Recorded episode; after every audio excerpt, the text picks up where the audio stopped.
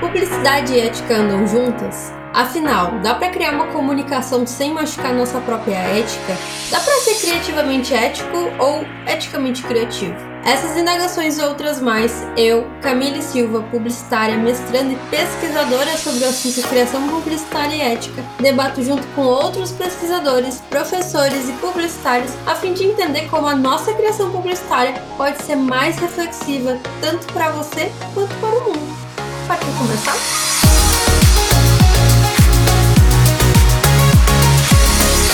Ética Criativa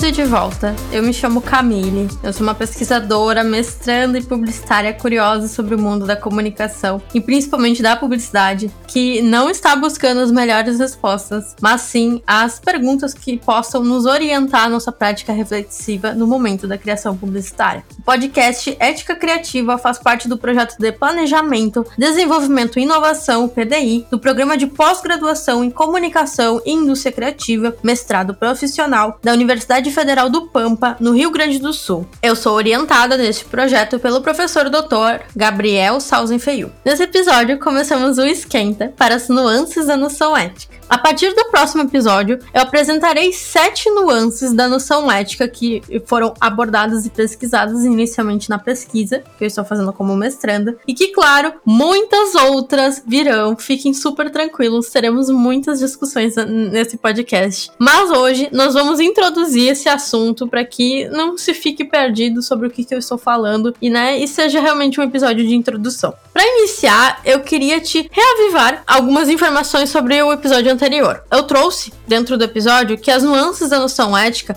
fazem parte do meu objeto de estudo nesse projeto de PDI ou, né, futuramente agora na dissertação, são roteiros que facilitam nossa interpretação se a peça publicitária que estamos produzindo tem ou não um problema ético. De maneira geral, eu abordei três conceitos iniciais até o momento: a nuance, como um roteiro de operacionalização que facilita a busca do problema ético e, claro, a interpretação ou avaliação uh, em que medida a peça tem noção ética. Então foram três conceitos: a nuance, o problema ético e a noção ética. Mas como de fato você aplica todos esses conteúdos no seu dia a dia? É o que eu quero te mostrar hoje no bloco de desconstrução.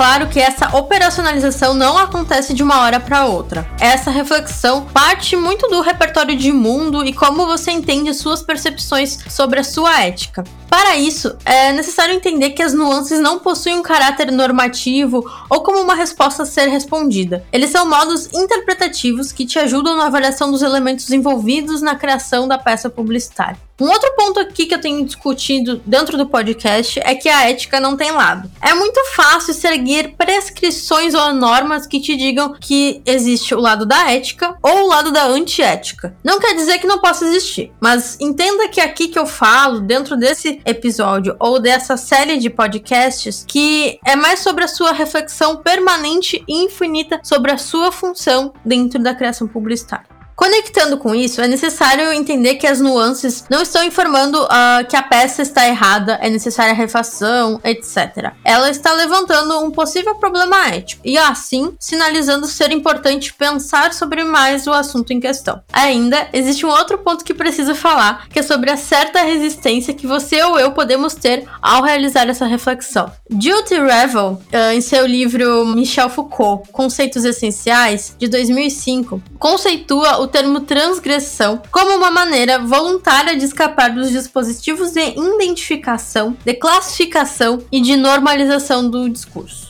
Ou seja, você pode não querer considerar as nuances ou enviar a peça para aprovação sem refletir sobre os elementos e a mensagem que está ali inserida, mas eu preciso lembrar que você tem responsabilidade sobre o que você cria e precisará, de alguma forma, lidar com as consequências, sejam elas positivas ou negativas. Por fim, é necessário entender que as nuances que eu abordo aqui, elas não têm uma prática pastoral. Mas o que seria prática pastoral? A prática pastoral, conforme Foucault coloca, é uma prática que nos orienta como devemos estar inseridos no modo correto de agir. Durante as missões evangelizadoras, a Igreja Católica ensinou e educou povos com orientação pastoral. Contudo, falando das nuances neste projeto, você deve desfocar desse tipo de prática. E lógico, eu não tô pedindo que você transgrida ao ponto de negar qualquer norma social, mas que sim, não fique restringido somente a uma prática reflexiva.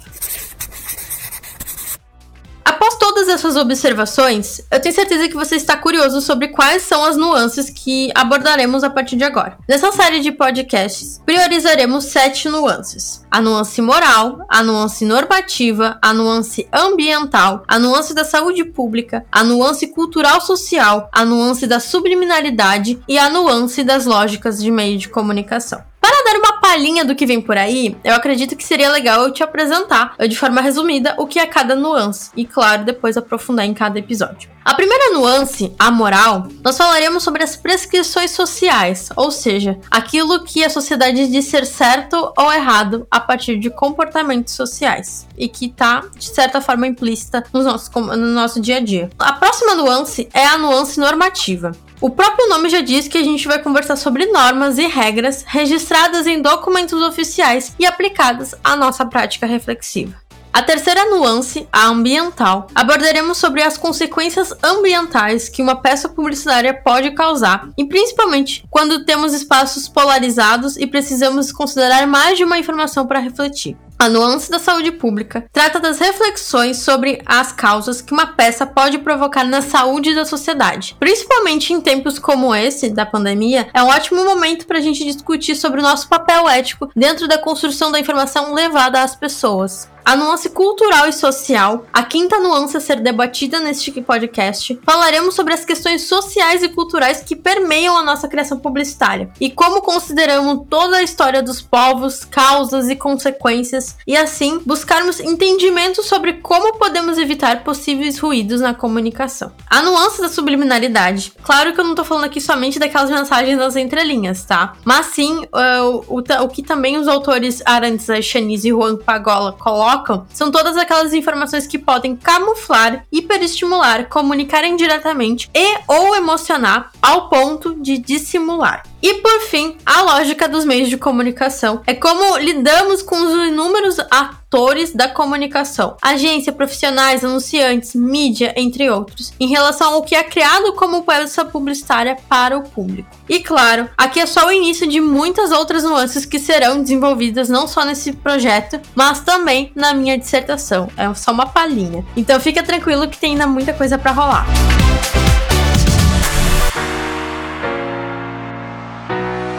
Encerramos mais um episódio do nosso podcast. Eu quero saber muito o que você achou desse episódio. E se você tem alguma dúvida ou até mesmo um exemplo, por favor, você pode enviar para podcast.oicamille.cc. E sempre que eu gosto, né? Eu gosto de lembrar aqui em todos os episódios que esse é um ambiente seguro, então você pode mandar sua dúvida, sua sugestão, seu feedback para que esse projeto melhore cada vez mais. Eu vou ficando por aqui. Nos vemos no próximo episódio. Abraço.